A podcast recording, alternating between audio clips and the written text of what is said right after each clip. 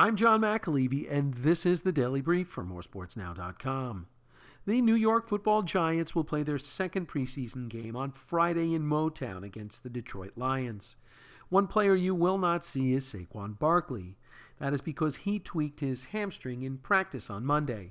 He did not participate in any of the joint practices with the Lions this week because of the minor injury to the muscle. Now, there is absolutely no need to rush the number two pick in April's draft back to action. In my opinion, I would put him on the shelf until the season opener on September 9. For those keeping score at home, the number 23 selection in the first round this past year by the New England Patriots, Isaiah Wynn, ruptured his Achilles tendon Thursday night and will miss the entire season. This on the heels of Redskins running back Derrius Guice's season ending ACL tear.